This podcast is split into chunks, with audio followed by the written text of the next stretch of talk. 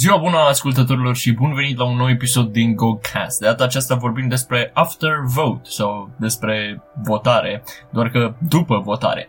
Și topicul de astăzi este de ce ar trebui să votăm în 2024. Este ora 10 și un sfert aici, pe 7 decembrie 2020, când înregistrez asta, deci după ce s-au numărat 99% din voturi și pot să zic că în momentul actual problema nu stă în faptul că s-a votat sau s-au votat partidele vechi din nou, lucru care era cumva normal pentru că numărul lor de membri este suficient de mare încât să se mobilizeze și să aibă suficiente voturi cât să fie reprezentate. Mai ales în cazul în care nu s-ar fi votat destul de mult și despre asta vom vorbi uh, acum. Înainte să trec la acele motive pentru care ar trebui să ieșiți la vot în 2024, vreau să menționez doar câteva uh, lucruri. În primul rând, 3 din 10 români au ieșit și au ales soarta pentru ceilalți 7. Imaginați-vă că stați într-o cameră și că sunteți 10 persoane. Trebuie să alegeți unde să plecați în vacanță, iar 7 din 10 propun că trebuie să facem vacanța în țară și că ar fi o ocazie de a ajuta cumva România, să zicem că nu e obligatoriu să mergem undeva neapărat, nu știu pe unde, așa că putem să și economisim niște bani. Mă rog, acum vă rog nu interveniți cu glumele că la noi în țară e mai scump decât oriunde, dar în fine, înțelegeți ce vreau să zic. E bine, aceștia șapte au spus chestia asta, iar ceilalți trei au bani și deci vor spune că vor să facă vacanțele în Maldive sau un alt loc exotic. Și voi veți merge obligatoriu în direcția celor care aleg să meargă în Maldive, pentru că va trebui să acceptați ceea ce aleg ei sau să protestați și să cereți schimbare, cum s-a mai întâmplat în 2018. Și pe lângă cei 3 din 10 români care au ieșit astăzi la vot și au ales soartă pentru ceilalți 7, avem persoanele cu dizabilități care nu vor fi mai deloc reprezentate. Ați fi putut ieși pentru ei, de exemplu. Un alt lucru este că nu contează cât de puțin ieșim la vot. Dacă aveți impresia că prin absență o să le lăsăm fără jobul pe oamenii ăștia, vă înșelați amarnic. Pentru că ei își ia locurile în Parlament, de exemplu, în funcție de procente. Deci dacă am fi avut 5 partide și ar fi votat uh, doar 100 de oameni, tot aceleași locuri uh, le-ar fi avut, doar că probabil împărțite în mod diferit. Puterea ștampilei de vot și a votului informat este extrem de mare. Partidele vor avea mereu oameni care să voteze pentru el. Totuși avem și noi uh, puterea din mâinile noastre, acea ștampilă. Gândiți-vă că sunt oameni din mediul rural care, de exemplu, au dreptul acesta de vot și dacă ar fi fost să voteze doar ei pentru cei din mediul urban, gândiți-vă cum ar fi stat lucrurile. Sau doar de cei din mediul urban să voteze pentru cei din mediul rural. Faceți puțin analogia asta să vedeți cam cum ar sta lucrurile dacă s-ar întâmpla lucrul ăsta și după aceea gândiți-vă că, nu știu, voturile sunt manipulate sau ceva de genul, pentru că nu se întâmplă. Voturile sunt uh, păzite de către membrii de partid uh, și iar ei în interesul fiecăruia să se numere voturi pentru partidul său. Deci dacă cineva de la alt partid încearcă să fure sau să facă mânării sau mai știu eu ce, acum vorbesc de mediul urban pentru că în mediul rural nu sunt sigur dacă e aceeași poveste, dar cel puțin în mediul urban uh, sunt o grămadă de ochi care veghează asupra acestor alegeri. Suntem aproximativ 20 de milioane de oameni, deci oricâte partide ar avea România, nu poți să implici pe toți în politică sau să le placă politica, să-i faci să le placă politica. Dar, dacă cei care ies la vot realizează că prin votul lor către partide sau independenți pot să ofere o reprezentare a realității mult mai adevărată, chit că lucrurile ar arăta, să zicem, la fel ca acum, procentual vorbind, atunci ar fi destul de departe, zic eu. Pentru că am ști preferințele românilor, ne-am putea raporta altfel la lucruri. Dar acum,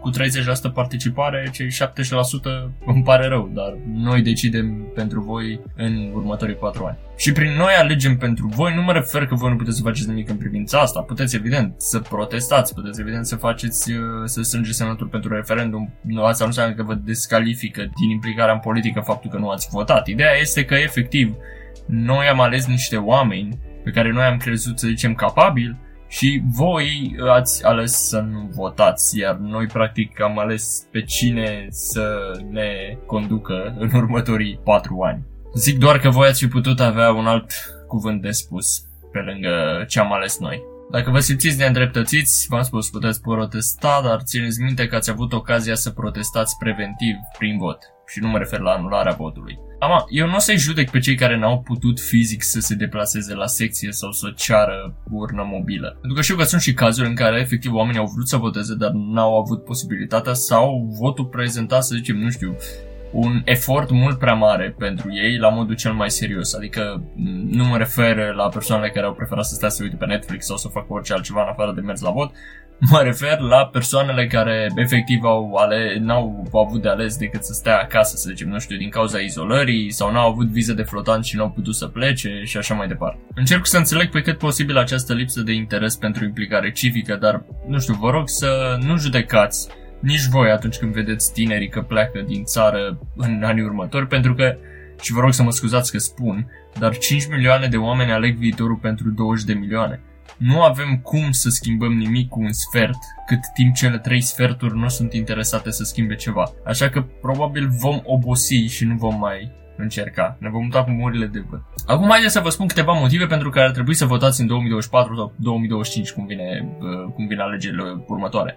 În primul rând, pentru persoanele care nu sunt reprezentate și nu vor putea fi auzite. Mergeți pentru persoanele cu nevoi. Mergeți la vot pentru ele, căutați un program cu un plan real, să zicem concret și scris, propus de către uh, candidați sau partide și votați cu ele. Iar mai apoi încercați să vedeți dacă acele programe sunt respectate. Notați-vi-le undeva.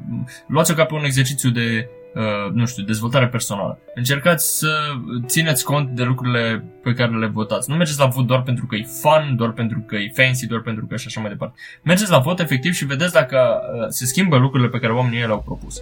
Și eu făceam la fel, mergeam la vot sincer și nu mă, nu mă interesa, adică nu că nu mă interesa, nu mă interesa mă, nu mă interesam de ceea ce fac cei pe care i-am votat. Adică eram doar așa cu ștampila, știam că trebuie să merg acolo pentru că așa și na, să votez cum ar veni cu cine cred eu că ar fi varianta cea mai bună. Dar eh, nu prea urmăream lucrurile astea, iar acum cred că o să încep să urmăresc lucrurile astea foarte, foarte în detaliu. Al doilea lucru acum în 2020, luați un proiect propus, cum am zis, de fiecare partid care a participat la alegeri și notați acest proiect pe o hârtie. Efectiv ca un reminder în calendar, nu știu, ca în fiecare an, 2021, 2022, 2023, 2024, să verificați dacă partidele acelea s-au ținut de promisiune sau nu. Puneți-vă un reminder în fiecare an, nu știu, într-o lună, alegeți-vă voi o lună și să primiți o notificare cu verifică proiectul X dacă s-a întâmplat ceva pe tema asta. Și atunci dacă respectivii pe care voi ați votat sperând să se implementeze un proiect pe care ei l-au propus, dacă ei l-au îndeplinit, atunci aveți cu cine vota. Dacă nu, ieșiți la vot și alegeți alternative. Pentru că în România sunt atât de multe partide și atât de multe lucruri, puteți să mergeți să, nu știu, atât de multe organizații din astea, puteți să mergeți să semnați pentru ele ca să participe la următoarele alegeri. Unele nici nu îndeplinesc, adică unele și unii independenți, nici nu îndeplinesc criteriul ăsta minim, că trebuie să strângi câteva sute de mii, nu câteva sute de mii, câteva zeci de mii de semnături sau 100 de mii de semnături, ca să fie eligibil pentru uh, liste. Și unii nu pot să strângă nici atât, chiar dacă ei vor să schimbe ceva, așa că încercați să mergeți să ajutați pe oamenii care chiar au nevoie de semnături. Un al treilea lucru și un lucru foarte, foarte important este că naționalismul sau extremismul sunt o problemă. Am un episod special pentru naționalism pe care vă invit să-l ascultați, e postat pe canalul meu, dar în 2020 avem un partid care nu vrea să se alieze cu nimeni, care vrea să fie singur și să nu trădeze, spune el. Un partid care se proclamă creștin și antipartidele care există la ora actuală. Acest partid este o oarecare renaștere, între ghilimele, a ceea ce putem numi PRM-ul din vremea lui Vadim Tudor. Ca și context, imaginați-vă că oamenii de atunci a trebuit să aleagă între Ion Iliescu și Vadim Tudor, votând cu Iliescu pentru că nu au vrut să lase extremismul Vadim Tudor să conducă țara sau pentru că, nu știu, evident, cei care votau cu Iliescu pentru că erau cu Iliescu și cei care au votat cu Vadim pentru că erau cu Vadim, dar pe lângă aceștia, oamenii care nu erau efectiv din sfera lor de influență, să zicem, uh, au votat cu Iliescu pentru că nu voiau ca partea extremă a lui Vadim să conducă țara, pentru că nu era ok. Pot să vă spun că în 2024 votați împotriva extremismului și a naționalismului. Partidul respectiv despre care vorbeam anterior se declară patriot. Ce alt partid nu s-ar declara patriot? Adică una e patriotismul și alta e naționalismul. Trebuie să facem distinția între cele două. Dacă votul ar fi obligatoriu, ca în Belgia, Irlanda să zicem, cu cine ați votat voi? Știu că e alegerea voastră și timpul vostru, nu vă putem spune cum să îl folosiți, dar putem să vă aducem aminte că știam de câteva luni bune când vor fi alegerile. Dacă pe 1 decembrie iubim România și suntem cu mesaje de la mulți ani și nu știu ce, puteam să fim și pe 6 decembrie patrioți, să zicem. Așadar, în 2024 puteți vota pentru a arăta realitatea în care ne aflăm. Gândiți-vă că facem o analiză și vrem să vedem cum și în ce credem.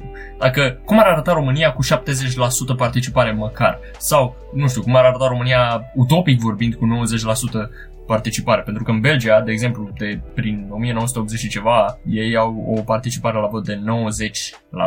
Noi uh, am avut cea mai mică participare din istorie. Gândiți-vă în 2024 că probabil acești oameni au dat puterea în 2020 celor care vă pot tăia curentul, vă pot lua căldura, pot cheltui banii cum au ei chef. 5 milioane de oameni au ales cum au crezut ei. Și voi ați ales tot cum au crezut ei, pentru că politicienii tot acolo vor fi chiar dacă voi n-ați votat. Noi am dat jos prin neparticipare și le-am oferit mai multă putere. În 2024 votați pentru a nu lăsa membrii de partide să se joace singuri, fără opinia noastră trebuie să ne învățăm efectiv cu ideea că votul nostru chiar contează. Adică, ok, posibil să nu conteze neapărat procentual vorbind, adică dacă ajungem la 90% și rezultatele sunt sau ar fi fost aceleași care erau acum, pentru că nu avem noi de unde să știm cu cine votează oamenii in the true sense, deci contează și cu cine votezi din punctul meu de vedere, nu doar să mergi să votezi for the sake of it, adică pentru, pentru că trebuie. Deci, uh, contează să facem și analize. Partea asta de informare și de informarea votului cred că trebuie să fie mult mai accentuată decât ideea de a merge la vot în sine. Din din punctul meu de vedere, pur și simplu acest call to action, acest uh, apel la acțiune, să mergi să votezi, nu e justificat doar din simplu fapt că e un apel la acțiune. Trebuie pur și simplu să existe o motivație în spate, adică trebuie să existe un research făcut pe fiecare om care e acolo în Parlament. Sunt aproape 500, deci trebuie să-i luăm pe fiecare de acum, să vedem ce propun partidele, ce oameni trimit acolo și să îi trecem pe o hârtie. Să avem pe o hârtie și să le urmărim activitatea, pentru că putem să le urmărim activitatea online, putem să vedem uh, intervențiile pe care le-au avut în Parlament, putem să vedem mai multe lucruri și mai apoi să vedem dacă chiar s-au implicat sau nu. Și atunci, în funcție de aceste lucruri, putem să le spunem oamenilor uh, ieșiți la vot să îi dăm jos sau ieșiți la vot că și-au făcut treaba. Gândiți-vă că America, în ciuda faptului că sunt uh, loviți foarte rău de coronavirus, ei tot au ieșit la vot mai mult de jumate. 150 de milioane de oameni au ieșit să voteze. Și da, adică la noi, chiar dacă populația, nivelul de populație, diferența de populație e extrem de mare între noi și Statele Unite, ar fi culmea să ne compar acum cu ei. Totuși, nivelul de participare este foarte mare, cel mai mare din ultimii 104 ani la ei, chiar și în context pandemic. Deci noi nu ne putem folosi din punctul meu de vedere de scuza asta cu pandemie. Probabil că ar fi mai multe motive pentru a vă încuraja să votați în 2024-2025, dar mă opresc aici. Dați un share ca să audă și prietenii. Avem nevoie de voi în 2024. Vă rog, voi încerca să realizez un duo cu câțiva oameni în această săptămână pe diferite teme, nu neapărat pe asta, dar uh, rămâne să ne auzim atunci. Numai bine și vă doresc să aveți o săptămână faină.